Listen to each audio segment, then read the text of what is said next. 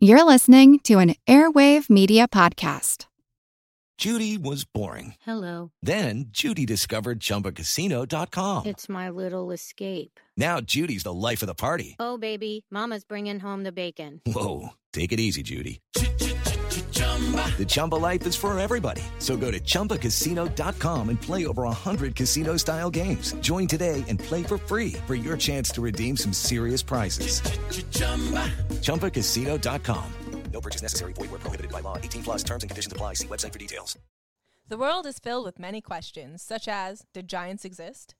What is junk DNA? Does it mean that you're trash? Do you ever wonder if aliens have underwater bases in our oceans and that's why there are so many UFO sightings off the coasts of islands all over the world?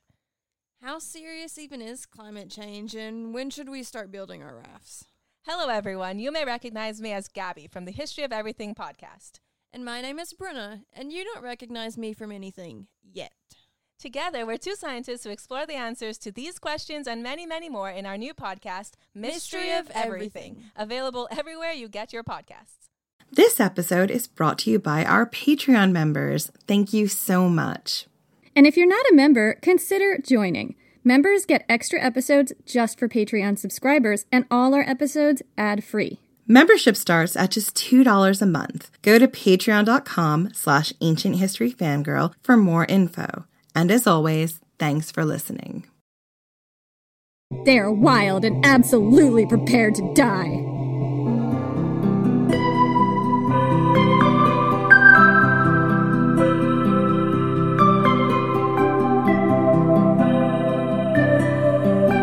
It has been one calamity after another. The crops failed. First, the delicate grapevines collapsed. Struck by blight after blight, there will be no wine this season. Then an early frost took the wheat. You've had to dig deeper into the earth to bring up gold and silver, and even then, you have found less and less stores than the years before. And then, the fresh streams went foul, and only the strongest survived. You will be unable to pay your taxes when the Romans come calling, and this will mean you will have to part with your gold or your children, because the Romans will not leave until they are paid. Your warbands are far south, fighting in Roman wars. Their reinforcements and plunder will take months to arrive, and you need their help now.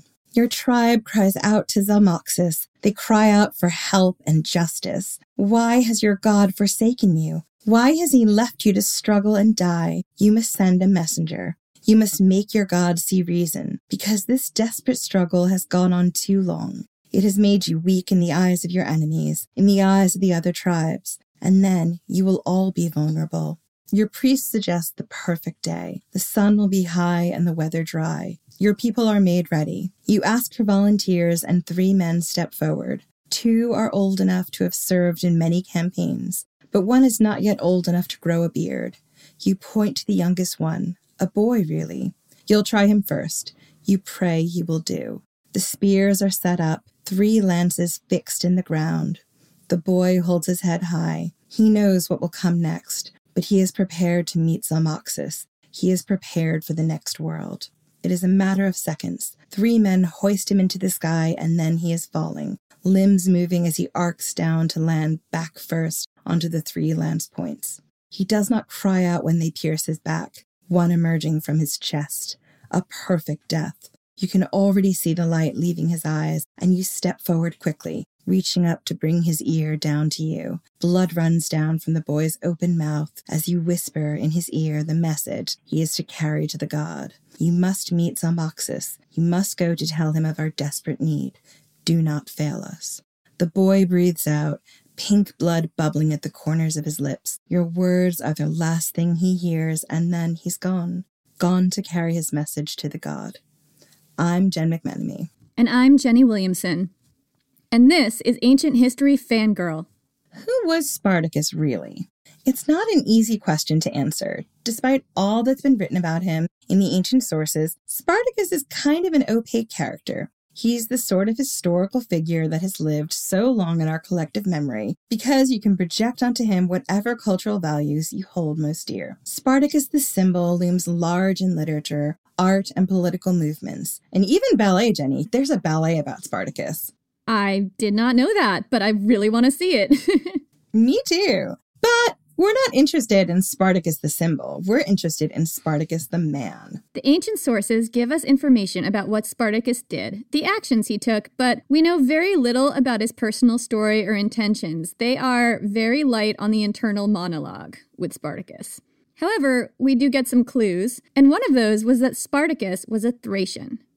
Maybe. Even this is up for debate. Modern historians can't say for sure whether, when the ancient sources call him Thracian, they mean Spartacus was from Thrace, or whether he just fought as a Thracian in the arena, because Thracian was also a specific category of gladiator, and gladiators of all backgrounds could and did fight in that style. But we at Ancient History Fangirl are going to take a stand. Spartacus really was a Thracian. There are compelling reasons to believe this, which we'll get into, but not in this episode. It's kind of a thing we're going to get into later. But for now, we're just going to ask you to go out on this limb with us and accept that to know Spartacus, you have to know the Thracians. And once you peel back that curtain, you find a deep, deep rabbit hole full of its own mysteries. It's its own wonderland. These were a people of legends, the people of Orpheus, Spartacus, descendants of the god of war Ares, or the sorceress goddess Thrake. Mercenaries of the ancient world, wild, free, and untamable. And this is their story. Not enough is known about the Thracians. We can put together fragments of their culture through the writings of contemporary Greek and Roman authors and through their burial practices. But like the Gauls, the Thracians were mainly a people of oral traditions. And this makes it complicated when we try to tell their stories centuries later, because understanding who these people were means looking at their story through the eyes of the people who sought to oppress, enslave, and assimilate them. It means trying to scratch out their history through tantalizing glimpses of their culture through mythology, burial mounds, and the accounts of Roman and Greek historians. And as we've said many times, Roman and Greek historians and authors and mythographers always had an axe to grind. So it's hard to paint a true and accurate picture using these sources. But unfortunately, this is what we have to work with, so we're going to try. I mean, where have I heard this before, Jen? I mean, this feels like the Gauls all over again, but what do I know? So join us as we travel back in time, as we wander the mountains of Bulgaria, the plains of southeastern Europe, travel to the Black Sea, northern Greece, and the Danube as we breathe life into the Thracian people again. First, it's important to understand that the Thracians weren't one people making up one culture and one country. Just like when we talked about the Gauls, the Thracians were made up of different tribes. They all had their own cultures, beliefs, and tribal loyalties, but they all kind of had a similar cultural lexicon, is what I'm assuming, like the Gauls and Celts did. Like, they shared certain cultural similarities, but they were not all one people. They didn't necessarily all follow the exact same customs or worship the same gods. No, and I think most importantly, a lot of them didn't like each other. This is one of the big things is that they did not all get along and many of them had tribal feuds that stretched back generations. They didn't consider themselves to be one people. The term Thracian comes from Greek and Roman writers who considered the area that covered the Balkan Mountains in the north to the Aegean Sea in the south and the Black Sea in the east to be part of Thrace. However, this area was home to over 200 different tribes, 200 different people who were not just one homogenous group. Yeah, and that number 200 comes from a few different places. I've also seen 90. It really depends on the time you're talking about. It's up to 200 different tribes. I don't know who wrote this episode. It was me, but they worded that a little confusingly. Spoiler, it was Jen. It was definitely me. So, this episode is going to focus on the mythology and stories the ancient Greeks and Romans wrote down to describe these tribes. We're mainly going to be looking at their beliefs, their gods and goddesses, and how they were similar or different to their Roman and Greek counterparts, and why these stories give us a picture of who the Thracians were. Our next episode will focus on the archaeology and day to day life of the Thracians. But in order to understand the day to day life of the Thracians, we have to delve into what they believed. Because their beliefs, their oral history and traditions, were what made them so extraordinary and so very different from their Greek and Roman neighbors. With Lucky Land slots, you can get lucky just about anywhere. Dearly beloved, we are gathered here today to. Has anyone seen the bride and groom? Sorry, sorry, we're here. We were getting lucky in the limo and we lost track of time. No, Lucky Land Casino, with cash prizes that add up quicker than a guest registry. In that case, I pronounce you lucky. Play for free at LuckyLandSlots.com. Daily bonuses are waiting. No purchase necessary. Void where prohibited by law. 18 plus. Terms and conditions apply. See website for details. I'm Helena Bonham Carter, And for BBC Radio 4, this is History's Secret Heroes, a new series of rarely heard tales from World War II. They had no idea that she was Britain's top female codebreaker. We'll hear of daring risk takers. What she was offering to do was to ski in over the high Carpathian Mountains. Of course, it was dangerous, but uh, danger was his friend. Subscribe to History's Secret Heroes wherever you get your podcasts. Hello, everyone. Stakuyi here. And I'm Gabby. And we are the hosts of History of Everything, a podcast which you can probably guess by the name is, well, I mean, it's about everything. Do you want to know why people thought potatoes were evil and would give you syphilis? Are you curious about all the stories of the terrible and stupid ways that people have kicked the bucket over the years? Do you want to hear tales about all of the different badasses of history and the lives that they had brought to life? Well, if so, then look no further. History of Everything is just the right podcast for you. It's available on Spotify, Pandora, and anywhere else that you get your podcast from. Join us for some fun and just see how weird and wacky history can be. So, Jenny, who were the Thracians? First, let's start with that name, Thracians. The tribes that made up the area the Romans and Greeks called Thrace certainly didn't see themselves as Thracians. They saw themselves as Madai or Besai or Getae or any of the other 200 different tribes that made up the region. It was their colonizing neighbors who saw the people of these different tribes as Thracians. The word Thracian is Greek in origin, and it likely comes from Thrax, who was the son of Ares, the Greek god of war and there was a good reason that they associated the two. The Thracians were fierce, physically large men and women, highly skilled fighters, and horse people who were renowned for their prowess at war. They were also the ancient world's elite mercenaries, employed in every major army and engagement in the ancient world, including Alexander the Great's Persian campaign. They saw fighting and combat as a calling. Their warriors were even said to have the heart of Ares, or the heart of war. So, it makes a lot of sense that according to Greek mythology, they were descended from the god of war himself, Ares, and that's probably where their name comes from.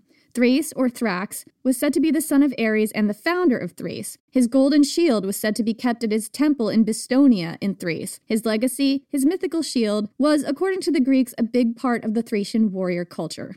But was it? Was it really? The Romans and Greeks certainly believed this story because it explained their fierce neighbors and why they were so gifted to combat. I mean, clearly it must be because the god of war favors them. Can't be that they're quite skilled and that their culture values this over other things. No, it's because they're descended from Thrax, who is the son of Ares, and they have the heart of war. That's why. But here's the thing the Thracians had their own gods of war, and these gods didn't correlate to Ares or Thrax. There's also another mythological goddess who is associated with the founding of Thrace, and her name is Thrake. She was a goddess and a sorceress because why be one when you could be both? That's always my question.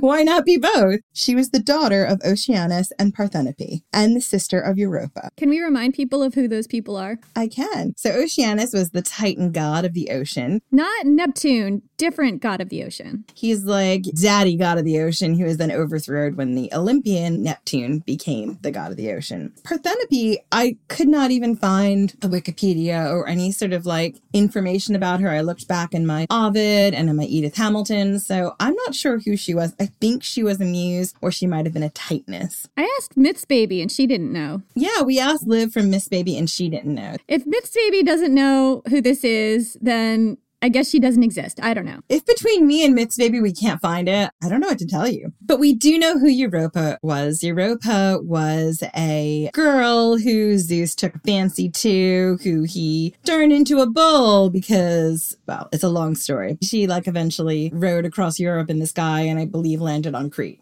But there's more to the story. Definitely got raped by Zeus. That was probably part of it. But anyway, much like her mother, little is known about Thrake except that she was a goddess and a sorceress and maybe even a poisoner. Oh, really? Yes, this is the tantalizing little glimpses I got where she was this wild goddess and sorceress and witch and poisoner. I don't know if she's like someone like Circe or not, but she was this Thracian goddess who was very feared by outsiders because she got up to wild things. She sounds like a badass bitch who I would like to have a cocktail with.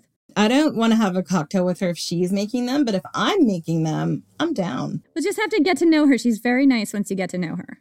Oh, yeah, I'm sure she's lovely, but you know, I mix my own drinks to start. Jen mixes her own drinks, and it always goes really well. It does not. Guys, Yule. I'm just going to remind you, I made all the drinks for Yule. That's exactly what I'm saying. I think poor Thrake would get very drunk and be like, this is not a good scene. She'd be like, This is some kind of a poisoner here. I cannot trust this person. Anyway, I want to get back to why I included Thrake. So I wanted her in this episode because the idea that she was a sorceress is very important in how the Greeks and Romans viewed Thracian women. Thracian women, according to the stereotype, were wild. Unmarried women had freedoms that Greek and Roman women didn't have. They had some agency over who they chose to have sex with. They rode horses, and depending on their tribe, they would have had some martial training and might wear leggings like their Scythian neighbors. They had sleeves of tattoos, which were bestowed only on the highest ranking women, and were seen as a mark of beauty. This was anathema to the Greeks and Romans who considered tattoos to be only for slaves or the lower classes, and many women were priestesses of Dionysus and other Thracian gods. They were foreign and strange and hypnotic, and as you're going to find out, a lot of these rites for different Thracian gods ended in orgies. So is it really that surprising that the ancient Greeks chose to associate a sorceress with them? They were the kind of women who Greeks and Romans believed could actually enslave men. So that is where the name Thrace comes from. The Thracians were an Indo European people who occupied the area between southern Russia, Bulgaria, Serbia, and Turkey. Archaeological evidence suggests that the Thracian tribes occupied this area since at least 1300 BC, maybe longer. They shared borders with Greece, Gaul, and the Scythians. You can see aspects of Greek culture, Scythian, and Gallic culture in their beliefs and practices, but make no mistake, the tribes that made up Thrace were their own people. According to Herodotus, quote, the Thracians are the biggest nation in the world next to the Indians, and by Indians he means people from India. If they were under one ruler or united, they would, in my judgment, be invincible and the strongest nation on earth. Since, however, there is no way or means to bring this about, they are weak. Herodotus, you're so salty here. Sad. The Thracians were many people who didn't get along with each other. This much was clear even to outsiders like Herodotus, and it was frequently exploited by invading armies like Alexander the Great and Darius I of Persia. That's fundamentally because the Thracians shared some overlapping beliefs, but also believed wildly different things. Depending on where the tribe was located, their beliefs might have more in common with people like the Scythians, Gauls, Parthians, the Goths, or others. According to Herodotus, the Thracians worshipped only a few gods. Quote, they worshipped no gods but Ares, Dionysus, and Artemis. Their princes, however, unlike the rest of their countrymen, worship Hermes above all gods and swear only by him, claiming him for their own ancestor. Now, we know this isn't exactly true. Herodotus is conflating all the Thracian gods with the Greek gods and trying to draw direct comparisons. And I can understand that. He's trying really hard to explain to his fellow countrymen and women who these people were. And he's using examples they'll know, examples from their own belief system and structure. And I don't think he's trying to minimize who the Thracian gods and goddesses were or how they worked. I think what he's trying to do is help people wrap their head around who these gods and goddesses were in relationship to their gods and goddesses so they could make some kind of correlation and sort of understand them better.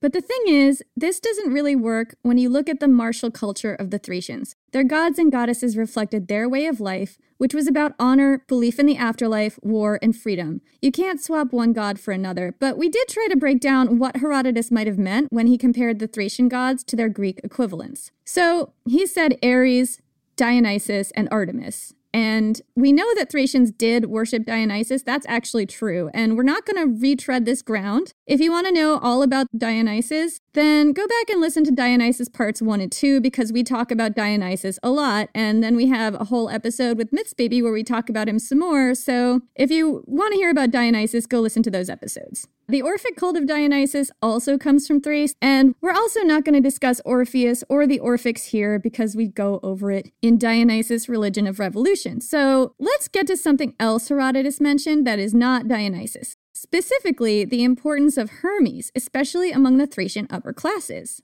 Hermes was the ancient Greek god with the wings on his sandals. You've seen him all over the place. He was the herald and emissary of the gods, said to be the protector and patron of travelers, thieves, merchants, orators, and heralds. Orators. I love the idea that like Cicero was like, Dear Hermes, help me make a good speech. or I guess it'd be Mercury, but you know, I just love that idea. So Hermes is known for his swiftness of flight and was also believed to be the one who helped souls move from the living world to the afterlife. But the Thracians were an extremely warlike people. Why would Herodotus tell us that the one their elites put above all others wasn't a god of war, but Hermes, the messenger god? The reason may have to do with one particular Thracian tribe, the Getae, and what they believed. The Getae, according to Herodotus, were, quote, the noblest as well as the most just of all the Thracian tribes. Pomponius Mela describes them as, quote, wild and absolutely prepared to die. And there might be a good reason for this. They believed in immortality through reincarnation. Well, sort of. Sort of. But I,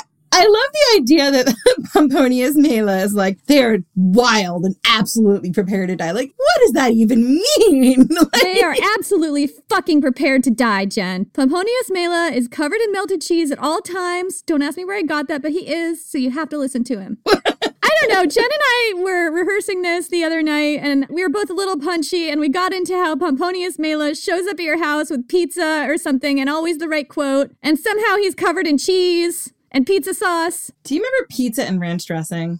No? Is this a thing? From our days at college, yes, it was a big thing. Oh, was it when you dipped the pizza roll in the ranch dressing? Because I definitely did that. Or you could even just have regular pizza. It was really good. I haven't had that in so long. So if you ever need a quote for your episode, call up Pomponius Mela. He will show up at your house with large pizza, a large pizza pie, ranch dressing, and totally covered in cheese. And he may or may not have the quote you need, but there'll definitely be cheese. I don't know what the fuck we're talking about. We're trying to explain about this reincarnation shit, okay? Okay. Hit me. I'm trying to, but listen, this is going to be a floppy hit. The reincarnation they believed in, like when I think of reincarnation today, what I think of is when you die and then you're born again as a whole new person on Earth. Yeah, that's a much more Eastern view than what we're talking about here for the Thracians. It's a little confusing as to what they believed, and sometimes I would be reading things or Jen would be telling me something, and I would be like, wait, what's the difference between that and just dying and going to like an afterlife? And I, I'm not really sure, and it's kind of fuzzy. I'm not really sure that they were exactly sure. Or that there was something lost in translation. That's exactly where I was going. A lot of the sources we're reading have been translated into English, and some things in the ancient sources haven't been fully explained. So there might be stuff in Bulgarian or in Greek or in academic texts that I just don't have access to. So what we've got is what I have distilled from many sources translated into English, some more scholarly than others, that I think is what they're talking about. So Herodotus has something to add to this conversation. Of course he did. Was there some salt with it? Quote, they believe they are immortal forever living in the following sense. They think they do not die and that the ones who die join Zalmoxis, a divine being. I don't know. That that clears it right up, Herodotus. Thanks. I know. Either you don't die or you do die, but then when you die, you're with Zalmoxis. I don't know what that means. I think there's something lost in translation here. Zalmoxis is very much of the Getae tribe too. Like he doesn't translate necessarily to all the other tribes, so yeah, we suspect that this sense of immortality we're getting here relates to a belief in the immortality of the soul. The Getae believed that you didn't really die because your soul was immortal unless it did, in which case you get to chill with Zalmoxis. And if you're a little confused, you're not alone. I'm also confused. We saw this also when we looked at the Orphics and the cult of Dionysus and their sort of belief in coming back 10 times. Like a lot of that is extrapolated from piecemeal. So it's possible that you didn't die and you then came back in some way, or you did die and you went to go to, you know, hang out with Zalmoxis in the afterlife, or that you died but your soul wasn't created or destroyed. So, something that's pretty unusual in the ancient world, the Getae worshipped one god, Zalmoxis. And that's not to say that they only believed in one god. That's just to say that they only worshipped one god. And that's kind of rare in the ancient world. Like, they weren't monotheists. But monotheists themselves were also pretty rare in the ancient world. Like most people believed in and worshipped many gods, unless they were like Jewish or I guess Zoroastrians at this time. I don't know a lot of other monotheists that I could think of. Well, I guess the Orphics as well. But what I got out of the Getae and this worship was they worshipped one god above all others. As you said, they weren't saying that there were no other gods. They were just saying our God is better than your God above all the other gods. Well, they only worshipped Zalmoxis. Like they didn't have other gods besides Zalmoxis, right? They accepted that there were other gods out there. They were aware that there were gods of things like thunder and the waves and stuff like that, but they were like, okay, we're just going to talk to Zalmoxis about this and he's going to stop it. Like if they did not like what was going on in the sky, they'd be like, "Can we talk to your manager?" And that would be Zalmoxis. Pretty much.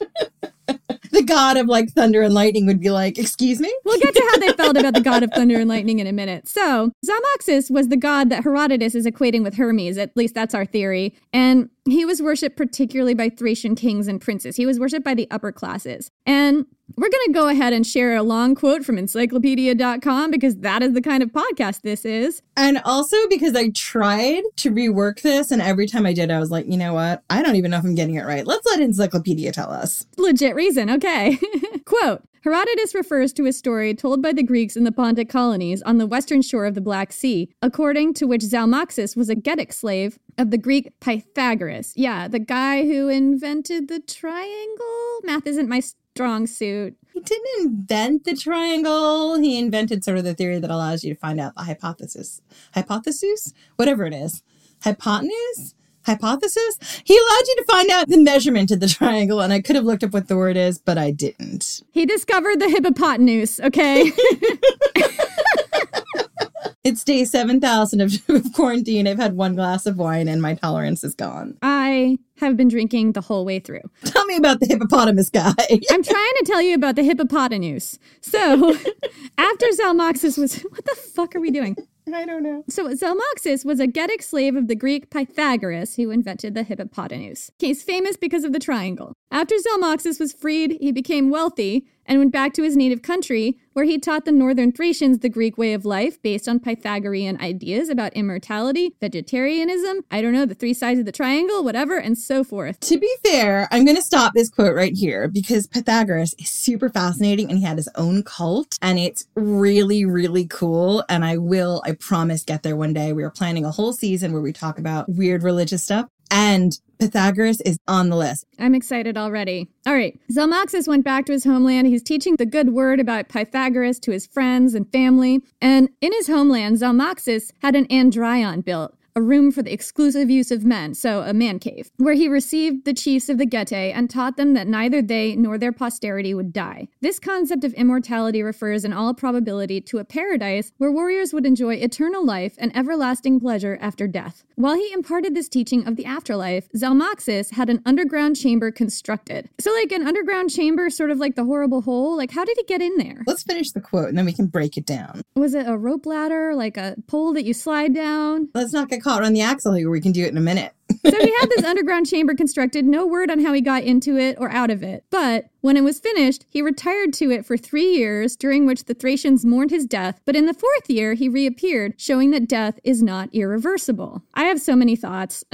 so, first, Zalmoxis was a Thracian slave of Pythagoras, you know, the hypotenuse guy. Hippopotenuse, triangles, something something. Hippopotenuse, triangles, immortality, cult that did crazy things. And Zalmoxis became a god eventually to the Getae. After Zalmoxis was freed from his slavery, he returned to his homeland. He had the money, he had the good word about immortality, and he taught the Getae how they could obtain it. He somehow won the admiration of a warrior people by proving to them that there was an afterlife and that death was not the end. But how did he prove that there was life after death? He had a magic trick. He built a literal man cave that only men were allowed to enter. They came in, they had their little chats, they played their games where they flung wine at the walls. Presumably somebody cleaned it up who wasn't Zalmoxis. Jen had to clean it up. She's still enraged about it. Well, I'm not I'm not a guy, so I couldn't have gone in there. Sorry. Haha. Jen didn't clean up your wine cave, bitches. So while this was happening, underneath the man cave, there was another man cave tomb being built. There was a man cave under the man cave.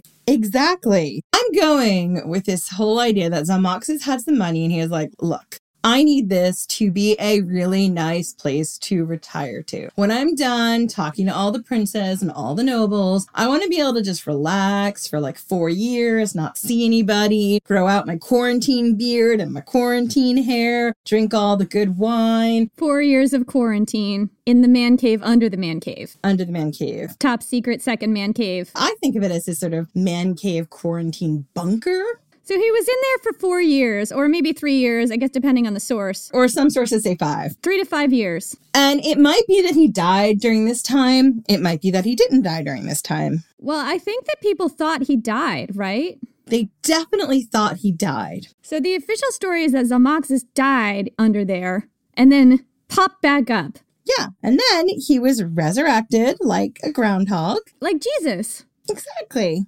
And Zalmoxis was like, hey, everyone, time to get your worship on. I have returned. Returned from the dead. I've returned from the dead to tell you that I was right. Everyone else is wrong. Worship me. You can send people to me, and then I'll be able to make sure everything happens that's good for you. So apparently, this disappearing for four or five or three years was enough to make the Getae believe in his divinity and decide that Zalmoxis was their guy. The Getae worshipped Zalmoxis as their one true god above all others and followed his teachings above all else. Again, here is another quote from Herodotus. Herodotus has showed up at our door with plenty of pizza and plenty of melted cheese, and he's going to give us the straight dope. Herodotus doesn't have the pizza and the melted cheese. That's only Pomponius Mela. Herodotus rocks up with the beautiful fruit platter. He's got the watermelon. He's got fresh strawberries. He's got the feta. He's got the olives, maybe a little hummus and pita. He's all about the Mediterranean diet. Really keto, if we, if we really looked into the health of it. Herodotus was so keto, okay? He's following the keto diet. He had really defined abs. Oh my God, he had history abs.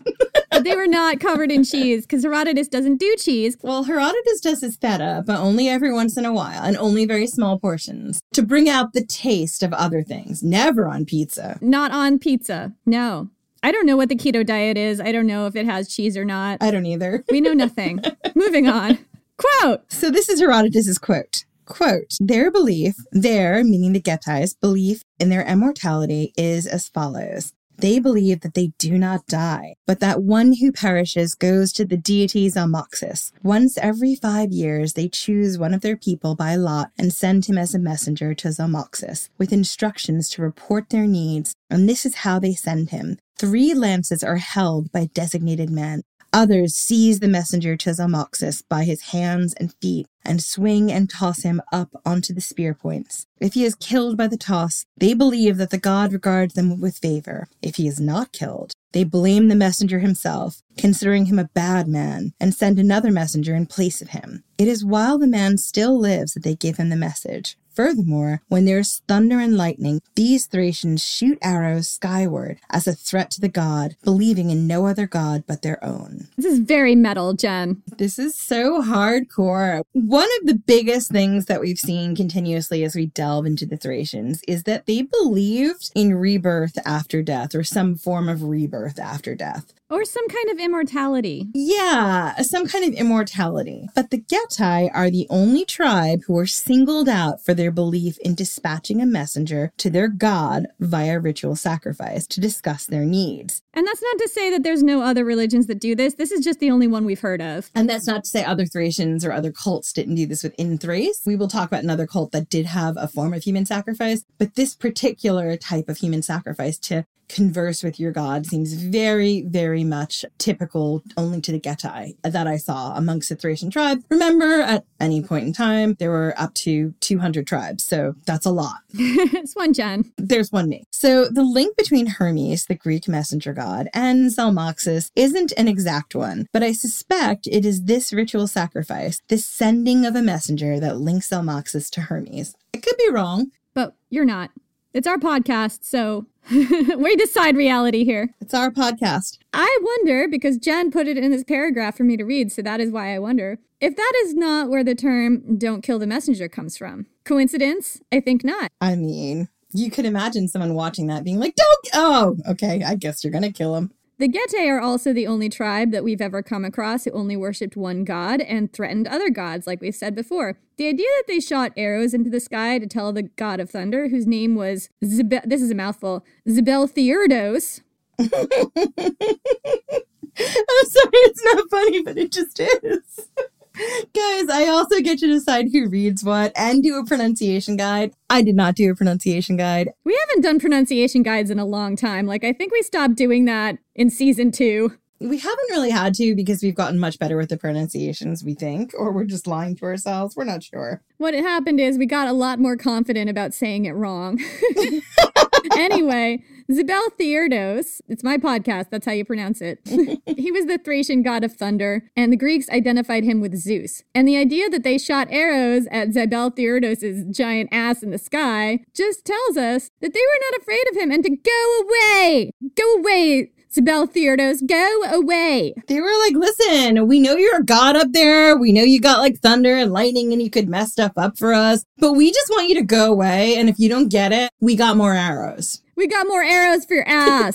it's just like, you can't imagine the ancient Greeks or Romans like shooting arrows at Jupiter or Zeus and being like, go home, Zeus, you're drunk. Like, you just don't say it. Go home, you're drunk, Zebel Theodos. You're clearly drunk. Go home and sleep it off. you know what Pomponius Mela would say?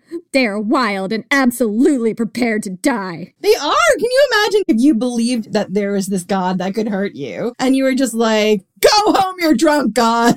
That is a lot. It's a lot. The Getae worshipped only one god, but they also accepted that there were other gods out there, as evidenced by the arrow shooting, because if they didn't believe in Zabel Theodos, who were they shooting at? I don't know. Giant mystery. They believed that other gods existed and could do all kinds of harm. They just didn't worship them. They didn't give even a single solitary fuck. That made them outliers with some very unique beliefs, although some similarities to other Thracian tribes as well. And remember, there are 200 Thracian tribes and only one gen contrary to popular belief. They won't let them clone me because they're like, one of you is a lot, two of you is catastrophic. I can't. I, it's like one war elephant. I can't deal with two. You would need to send the Thracians to deal with two gen war elephants. I'd have to send the Thracians to deal with your ass. My contingent of Thracian mercenaries. so if the Getae were the outliers, the Thracian tribe that didn't quite fit with the others, they were the wild children among the wild children. What were the rest of the Thracian tribes like? To understand that, we have to return to our good old friend on the keto diet, Herodotus. God, he's gone gluten free and he just needs everyone to know it. Herodotus tells us some fascinating tales about some of the other Thracian tribes, including the Trausi, who, quote, in all else, they conform to the customs of other Thracians, except at the times of birth and death. When a child is born, the kinsmen sit around it and lament all the ills that it must endure from its birth onward, recounting all the sorrows of men. The dead, however, they bury with celebration and gladness, asserting that he is rid of so many ills and has achieved a state of complete blessedness. This insight into the Trausi culture is, to say the least, eye opening. Let's break this down. Let's extrapolate a few things here. Number one, Thracian life is hard and it's full of sorrow. And lamenting a baby's birth makes a lot of sense because now the child is just in this world and it's just one long slog to the grave. Life is hard and then you die. Yeah, and also given how martial the people were and how often they were hired out as brutal mercenaries, this makes a lot of sense. And how often they were sold into slavery. Yeah. So, according to our good friend Pomponius Mela, Wait, hold up. There's a knock at the door. Ding dong. Who is it, Jen? Pomponius Mela. I got the pizza. I got the ranch dressing. I got the cheese. Did you order a pizza? Did you order ranch dressing? Did you order a quote to go in your episode? I guess we could also tell you who he was, besides like being the ancient world sort of guy who pops up with pizza and ranch dressing. He was a Roman geographer who lived in the first century BC. I kind of trust him because he was a geographer, so it probably meant he had to travel a bit. So he probably had some experience with other cultures, which is nice. Pomponius Mela just popping up whenever you need him. Yeah. So apparently, there were three reasons Thracians didn't fear death, according to Pomponius, the pizza deliverer Mela. Oh, now I'm thinking about him being in a porn. well, he's covered in melted cheese, head to toe, and nothing else. Oh no, no! It's been in a hammock is entirely made out of mozzarella. It's glorious. Oh, he's got a cheese speedo. We're dishonoring dishonoring the memory of Pomponius Mela. We're really sorry, Pomponius. You have done really good work, and we appreciate you arriving with pizza, ranch dressing, and quotes when we need them. Thank you, Pomponius Mela. We acknowledge that you are a very serious person. Here's his very serious quote, which is really it's really good. It helped me shape this episode. Quote Some individuals think that the souls of the dead will return. Others think that if they do not return, souls still are not obliterated but go to a happier place. Still others think that souls do perish absolutely, but that dying is better than living. Therefore, childbirth is mourned among certain Thracians, and newborns are wept over. Funerals, in contrast, are festive and are celebrated. I mean, what I like about this is that he's actually clearing up a little bit, or at least adding to our conversation earlier about what Thracians actually believed, because he's basically saying that there's a broad spectrum of beliefs that have to do with maybe the soul returning, or maybe the soul not dying after death, or maybe they do die. I don't know, but he's kind of giving it a little bit more nuance here, which I like. Yeah, and I like that he's saying different Thracian tribes believe different things. Like he's one of the people who's saying they are not a monolith. We think of them as one place, one people, but they are not. Right, and these are really artificial boundaries that the Greeks and Romans are setting. But they probably, a lot of these tribes probably did share certain cultural signifiers, but that didn't mean that they were all a united people. So the celebration of the dead displays the faith that the Thracians had in the afterlife. Just like the cult of Orpheus, the Trausi believed that the next life would be better than this one. I mean, it had to be. The bar is low, according to the Trausi. For a culture that was all about how hard life was, the belief that the next life or an afterlife would be filled with happiness and that death was a thing to be celebrated is very different from other ancient cultures. Herodotus isn't talking about a mourning period. What he's talking about here is what we would think of in modern day as a celebration of life. Earlier, Herodotus mentioned four gods that the Thracians worshipped Ares, Dionysus, Hermes, and Artemis. But the Thracians actually had their own gods, which reflected their people and culture. Some of the Thracian gods include Sabazios, or the cult of the Thracian horsemen. So, the Thracian horseman Sabazios, or Heros Karabasmos, was worshipped from Thrace to Scythia to Asia Minor. He was an underworld deity largely found on funeral statues or inside burial mounds, and he's depicted as a man on horseback slaying an animal. The Thracian tribes were known to be expert horsemen and famous for breaking wild horses, so this god was especially important to them. It makes total sense that they would have a horse god.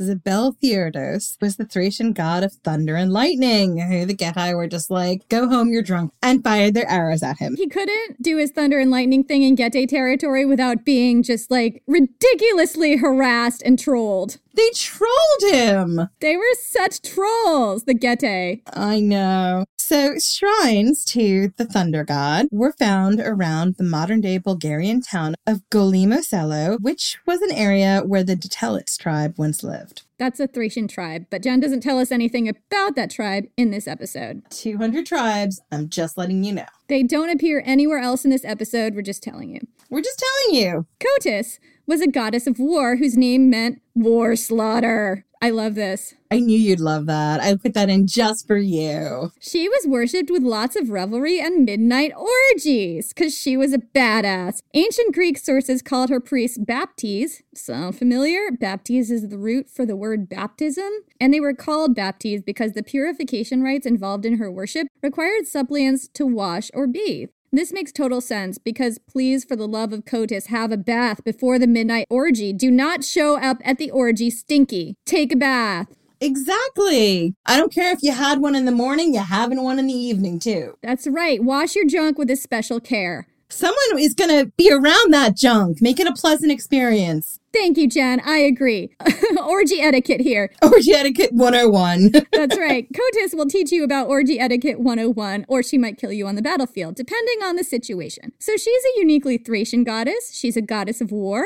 She's worshipped with orgies and revelry. And for a warrior people like the Thracians, this celebration ties war and sex together. Sex and death, in that order. Strabo describes these orgies, quoting from Aeschylus, who was an ancient Greek tragedian. He describes, quote, mountain ranging instruments like bombyces, which was a stringed instrument, and, quote, the toilsome work of the turner's chisel, filled full the fingered melody, the call that brings the frenzy. Also played were the bronze bound kotile, which was a cymbal or castanet, and again, stringed instruments raised their shrill cry, and frightful mimickers from some place unseen bellow like bulls, and the semblance of drums, as of subterranean thunder, rolls along, a terrifying sound. Quote, for these rites resemble the Phrygian rites, and it is at least not unlikely that just as the Phrygians themselves were colonists from Thrace, so also their sacred rites were borrowed from there. Also, when they identify Dionysus, they hint at the homogeneity of their sacred rites. So I wanted to include this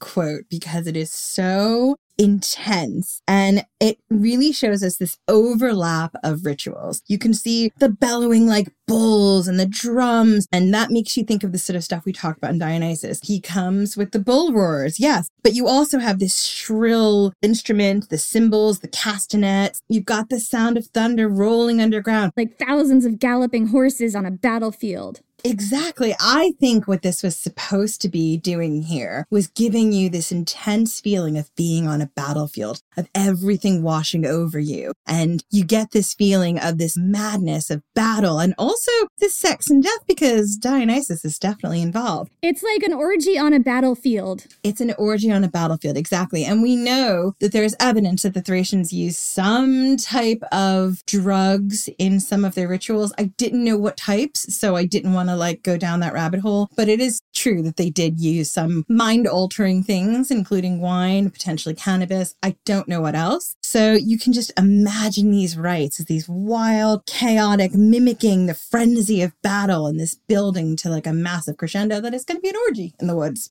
Sign me up. I want to go. yeah. So, I mean, I can't 100% say that's exactly what it would have been like. We have these details from Strabo, which we're sort of trying to extrapolate, and he himself is trying to understand another culture. We don't know how much of it he's actually witnessed himself or someone else has told him. Did Strabo get an invite to the battlefield orgy or what? I don't know. It's hard to tell. Like, we know that we're going to talk about Plato in another ritual later on, and we know he went to it, but we don't know that Strabo went to this one. If he did, I bet he had a real good time. If he didn't, he's missing out. But I'm going to have to move us on to another god. Okay, let's move on. And that god is Pleistorus. He was a Thracian god of war. His priests were often high ranking nobles and warriors. Some Thracian tribes, particularly the Dacians, believed in sacrificing prisoners of war to him. And you know what, Jenny? He was also worshipped by the Gauls. So when you told me this, it set off alarm bells in my head. Good alarm bells, right? Like connection alarm bells. Connections, connection alarm bells. When I was researching the Gauls episode, Everything Belongs to the Brave, I came across this archaeological site somewhere in France. The site is called Clermont sur Ancre. This was a vast, elaborate display of dead bodies on an ancient Gallic battlefield. We talk about this, as I said, in the Gallic episode. It was a pre Roman Gallic site that dated from 260 BC. And the way it was described, and I might be describing it a little wrong because I've had a few glasses of wine at this point. I did that episode a while ago. But what I'm remembering here, what sticks in my mind, is that it was like this big platform on which hundreds of bodies were displayed, kind of propped up on racks, all wearing their armor and with their shields and weapons all on them, all like kind of just propped up there, like standing in rows, like in a phalanx or something. Although obviously the Gauls didn't have phalanxes. Well, maybe it was a peltast, which would have been the Thracian formation. Maybe. I mean, I feel like the Gauls weren't quite that organized, but it was like some kind of, you know, battlefield arrangement of like rows of men, as if they were still on the battlefield, but they were dead. At some point in the site's history, it had been razed and all the bodies had been buried in trenches around the site. But it was believed that they had been stood up on this platform with all these racks and rows for maybe like a few hundred years before because of the weathering on the bones and on the weapons that they carried. And one interpretation of this site, although it's difficult to interpret something like this, one interpretation of this site was that it was a battlefield monument dedicated to a god like some kind of a war god. And the thought was that either the dead were people who fell in battle or they were sacrifices of war prisoners. And if the Gauls also worshiped Pleistoros, and if part of his worship was sacrificing prisoners to him. Maybe these were sacrifices to Pleistoros. I don't know. I could see the possibility there. It's a totally interesting thought. And it was one of those things where when I came across it, I had the same exact thought. I was like, Do you remember that Gallic place where all the bodies were? Yeah. And I was like, Yes, I do. When you're learning about ancient cultures, and this is, I don't know, other people might be more advanced than I am, but this is one of the things that I remember from school and everything else. You tend to think of them in silos and you think like this is what these people believe and this is what that people believe. And what the podcast has really taught me is there was such a huge cultural exchange. The thing about the thracians is that their territory came up against all these other territories. Like you can pick out things about thracians that you see in gothic culture that you see in Gallic culture and Celtic culture that you see in Scythian culture and you see in Greek and Roman culture. And it's because they were up against all their neighbors and they had these incredible resources. They had real wealth, they had fertile fields, they had gold, they had silver. So they were always fighting to keep their land from being taken away by people. Sometimes their own people, and sometimes, you know, their outside neighbors like the Goths or the Gauls or the Scythians or the Romans and the Greeks. Yeah. So let's talk about one of my favorite Thracian deities, Bendis. Bendis was the Thracian goddess of the moon and the hunt, and she is the one that the Greeks associated with Artemis, the virgin goddess of the moon and the hunt. So that's probably why Herodotus said that the Thracians worshipped Artemis. But Bendis is not Artemis. Bendis is Bendis. Bendis is not Artemis. If you take one fact away from this episode, just remember, guys, Bendis is Bendis. The Greeks also tried to explain Bendis as a cross between Hecate, the goddess of magic, Selene, the goddess of the moon, and Persephone, the goddess of spring and queen of the underworld. I love that about Persephone, goddess of spring, queen of the underworld. Yeah, but Bendis is not any of those goddesses. No! Bendis is Bendis. I really am hardcore about that, okay? Bendis was depicted as wearing a short chiton with an Asiatic sleeved shrug undergarment, an animal skin, because she was a huntress, a mantle or cloak, a Thracian foxskin cap, boots, and carrying a spear. Bendis might have also had leggings depending on the tribe that she's depicted with, because a lot of times Thracian women wore leggings, so she might have been wearing leggings. Might have been wearing leggings under the chiton. Yeah, especially if it was cold. Like, it got cold up there in Thrace in those mountains. It gets a little drafty with just the chiton and nothing else. Whereas Artemis was a huntress with a bow and arrows, Bendis carried the more traditional weapon of Thrace, a spear. Because Bendis is not Artemis, you guys. Bendis is Bendis. She is not Artemis, she's Bendis. Thank you. Bendis is also said to have carried two lances because she had two duties one to heaven, i.e., being the god of the moon, and one to earth, i.e., being the goddess of the hunt. So her hands were really full. And the thing about Bendis that we know she's Bendis and not Artemis is we actually see her in a lot of the Attic pottery. We see a lot of Thracians in this pottery. And when we see Bendis in this pottery, she has her spear, she has her little fox cap, she's got her mantle. Sometimes she's wearing leggings, sometimes just a short chiton. But we know who she is and that she's not Artemis because she's a martial female with a spear. And she was such a cultural icon across both Thrace and Greece that she's appearing in the Attic and in other Greek pottery. So I want to get back to her jobs. So, also like the moon, Bendis glowed. She reflected the sun's light, but she also generated her own light. And this duality of Bendis's nature was important to the Thracians. I couldn't find if Bendis was also a virgin goddess, but I suspect she wasn't, mostly because Thracians didn't see like virginity amongst unmarried women as being like something that was necessary or like a prize. It didn't have the same social currency as it did in Greece and Rome. Exactly. So I don't really think that her virginity was even something that they would have been speculating about. I think they would have been like, Bendis is Bendis, and Bendis is going to do whatever Bendis wants to do with whoever Bendis wants to do it with. But Bendis's entourage included maenads and satyrs, and let's be honest, if anyone knows at a party, it's a maenad and a satyr. We've got three episodes about those parties. Satyrs had giant, raging, undying erections that were constantly there, and maenads were enthusiastic participants in orgies. So were satyrs. Like, at least that was, you know, according to the mythology. I'm just saying, if they're both in your entourage, you must be bringing something to the party that is kind of like a party. That is kind of like a sex party. Yeah. And also, you must be getting along with Dionysus because there's no way he's going to lend you a maenad and a satyr or several maenads and satyrs for your party unless you're busting out the wine and enjoying yourself. I mean, we don't think there would be maenads or satyrs in your entourage entourage at all if sex was not on offer. That's her story. We're sticking to it. Right. Anyway, Bendis became a popular goddess and not just in Thrace, but in Greece. This was most likely because Greek trade with Thrace brought them in contact with her, as well as immigration of Thracian people into Greece. And also, one interesting thing is that the Thracians were often used in this time period as police forces for city states like Athens. They were for hire, and city states like Athens, believe it or not, at this time period did not have their own police force. So they would hire out Thracian mercenaries to literally keep the peace in their cities. Around the 5th century BC, and they brought the worship of Bendis with them.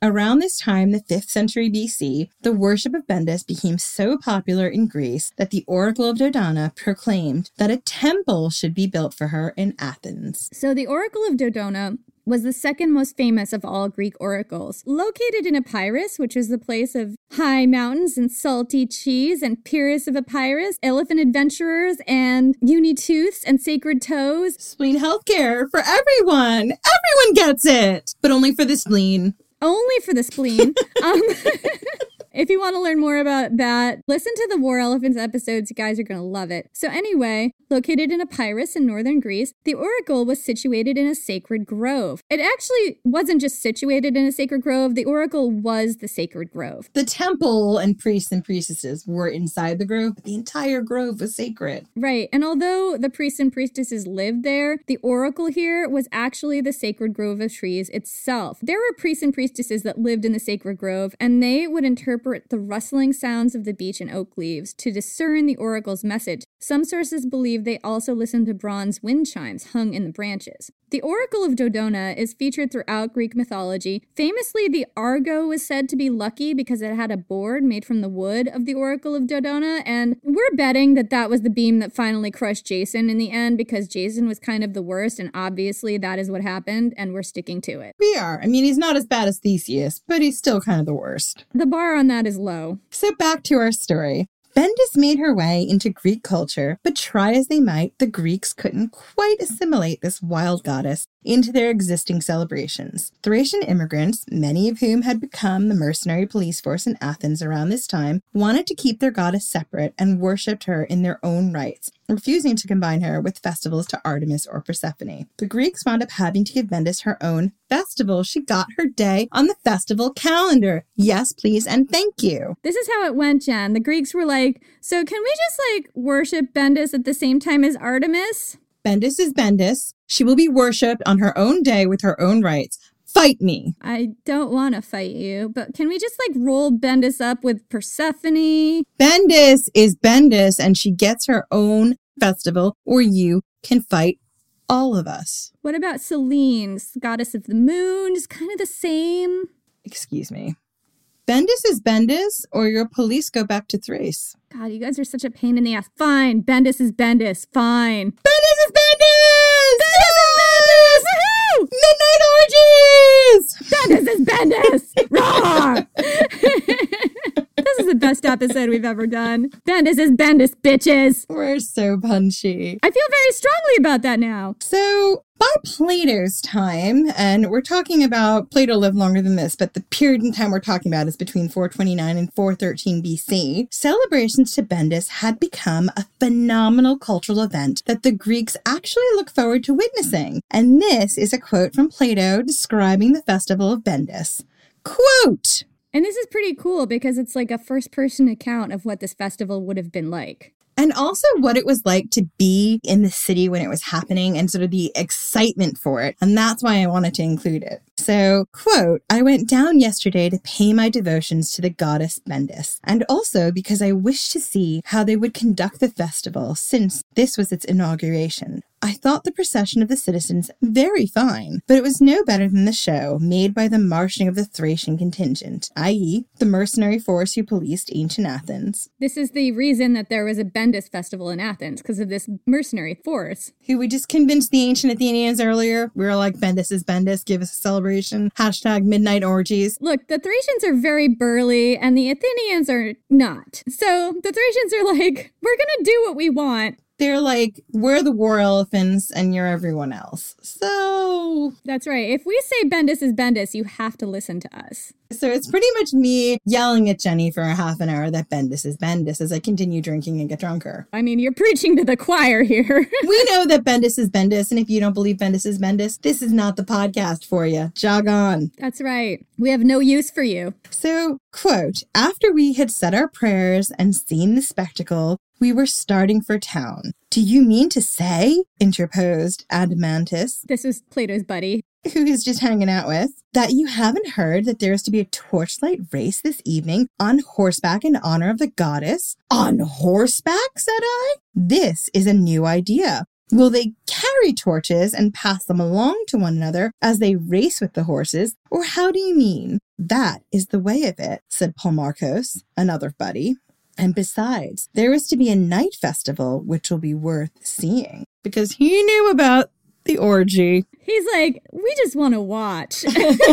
so, Jen, can we just stop and picture this for a second? Oh, I'm already picturing too much. She's picturing too much. Just focus on the torchlight race on horseback. Can you imagine the wild and ferocious beauty of it? Women and men racing on horseback, passing torches to each other as they race through the streets of Athens, all to celebrate the goddess Bendis, the goddess of light in the darkness. This would have been something just absolutely unforgettable to behold. Just as an aside, we don't actually know whether men, women, or both participated in the race, but we're assuming that women played a part, both because of the independence of Thracian women in general, especially unmarried ones, and the fact that Bendis was a goddess. She probably had priestesses, we don't know, we're just guessing. According to some sources, after this wild race, there were Bacchic rituals. Bacchic like rituals, not Bacchic rituals. Rituals that resembled the Bacchic rituals in that they were orgies. The sources aren't, don't say this outright.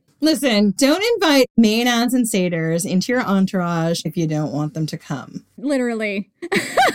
so, no, Herodotus. Bendis was Bendis. She wasn't the Thracian version of Artemis, or Persephone, or Selene, or Hecate. She was so much more, and she was different. And I love Persephone. Fine, but Bendis is not Persephone. No, Persephone had her own things. She had her own things. Bendis is Bendis. I just feel like we have to pound that into the ground. So, in addition to worshipping these gods, the Thracians worshipped sacred forests, springs, and streams, and believed in nymphs, muses, satyrs, and demons. The Thracians also believed in the sacred tree of life. This tree was divided into three parts. The top or branches symbolized heaven, the trunk symbolized the earth, and the roots the underworld. And of course, Jenny, the first thing this reminded me of was the world tree in Norse mythology. Yeah, and you know what? That really makes me think that there is a connection to the Gothic here. Yggdrasil, the world tree, is part of the Norse Viking mythology. But first off, the Thracians predate the Vikings by a lot, and the Goths were the precursors to the Vikings. So what this tells me is that Yggdrasil, the world tree, or a form of it, must have been existent in Gothic religion and culture before the Vikings had that, and it must have bled over into Thracian culture, or it was, you know, part of that cultural exchange. So that's really fascinating. Or the other way around. Yeah, I mean, the crossover is just absolutely phenomenal here. And the belief in sacred forests and groves brought me right back to the Gallic tribes we discussed in season three, who also worshipped in sacred groves. So if you want to find out more about those Gallic tribes, go back and listen to the Gauls, Everything Belongs to the Brave. So the Thracians often grouped the worship of their gods into triads, echoing the threefold nature of the sacred tree of life. And again, that's something we see in Celtic mythology, like the threefold goddess. It's also something we see in Greek and Roman mythology, like the number three repeats in a lot of religious contexts. Well, we see it in the Elysian Mysteries when they add in Dionysus. So you've got Persephone, Demeter, and Dionysus as the cycle of rebirth and death and life. Yeah, and you see the sort of um, Virgin Mother Crone triad that I think appears in Celtic worship, but also kind of appears in different contexts and different ancient cultures. There's a triad element to religious worship that repeats in a lot of ways. And then, you know, that goes all the way up to Christianity as well. Yeah, the Father, Son, the Holy Ghost. So This sort of worshipping in triads was meant to symbolize the balance between all things. So the Thracians also believed in magic and music therapy. Even though they were historically known for being a very warlike culture, two of the most famous Thracian characters in mythology were musicians, Orpheus and Lyn. So the Thracians believed in the healing and hypnotic power of music, and they used it in their rituals. Thracians also used fire dancing and fire games in their solar rituals. The solar cult and worship of solar deities was ritualized and formal, Worship took place in temples in the mountains and was bound by strict laws and rules. The lunar cults, by contrast, were wild and untamed and usually ended in an orgy. These orgies and these lunar cults were mostly celebrated in valleys and forests. They were more at one with nature and less about being in a temple and being formalized and ritualized. They were more about getting back to nature and getting back to the wild and the freeness. Freeness! Free the freeness. Free the freeness.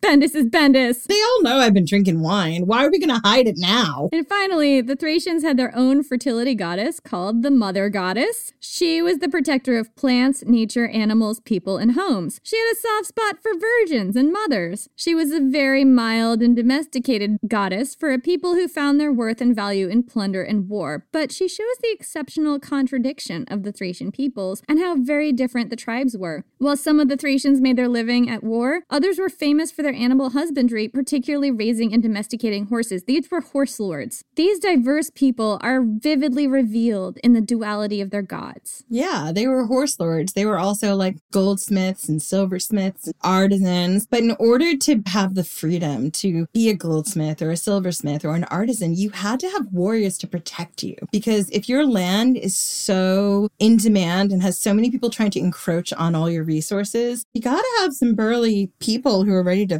fight for it. And ready to protect you so that you have the freedom to do your craft. Exactly. So that's the Thracians. They weren't just the rowdy neighbors of ancient Greeks and Romans. They didn't believe in the same gods as the Romans with just a few minor changes. No, they were a diverse people with their own beliefs and their own gods. Gods who the Greeks and Romans didn't fully understand. Gods who shaped the fabric of the Thracian tribes. These gods and this mythology helped shape a culture that was set to come into conflict with their Roman neighbors. They gave us an understanding of what the Thracians believed, what their worldview was, and what they held stock in. And in our next episode, we're going to tell you how the Thracians lived. So that's it for this week. Join us in two weeks for the next installment in this series. And in the meantime, come find us on social at Ancient Histfan, on Twitter at Ancient History Fangirl, on Facebook and Instagram.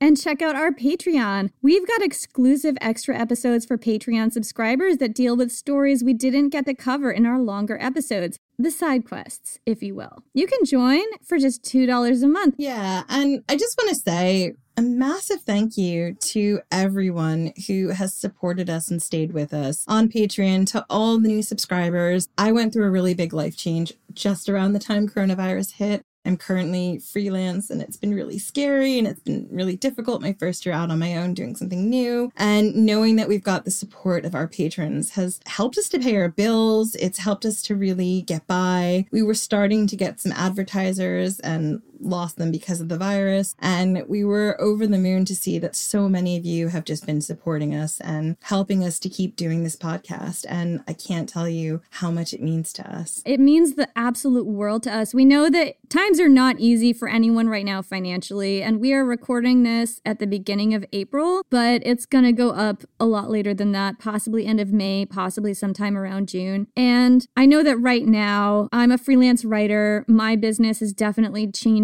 and, you know, contracting because of the coronavirus. And I know Jen just went through a massive life change where her situation is different than it was. And we were really surprised and really honored that so many of our Patreon listeners have stayed with us in this time to support the podcast and keep us going. And it's made a difference for us financially. It's something we now depend on. And we just feel so thankful to all of you for sticking with us like this. Thank you so much. You guys are keeping us going. So, Jenny, we have some new Patreon members to thank. And we're sorry, some of you might have signed up in February or March and you're just hearing this now. It's because we record everything so far in advance. Yeah. Thank you so much to Brandon Moore, Nicholas S. Mayhew, N. Ati, Phil N. LeBlanc, Amy Johnston, Laura Okazaki, Ginger Amon, Catherine Clare, and also I want to shout out to her dad, Christian Clare. Thank you both for listening to us and for supporting us. Hazel Atkinson,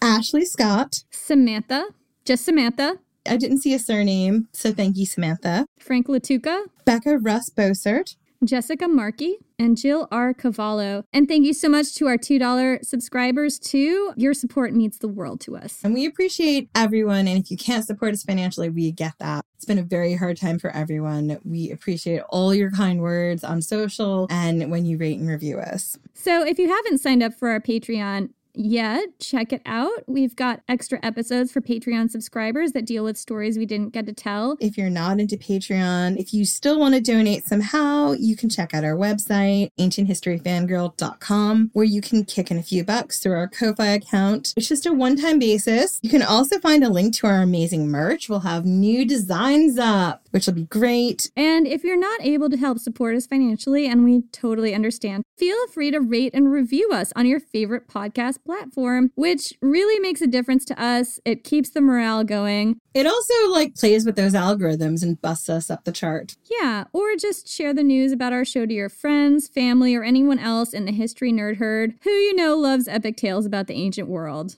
Thank you so much for your support. We couldn't do this show without you. And we will see you two weeks.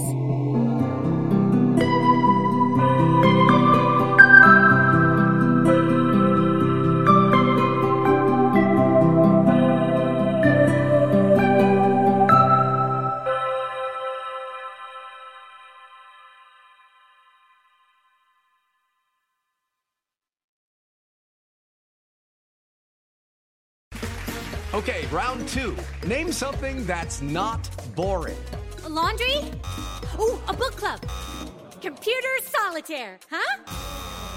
Ah, oh, sorry, we were looking for Chumba Casino.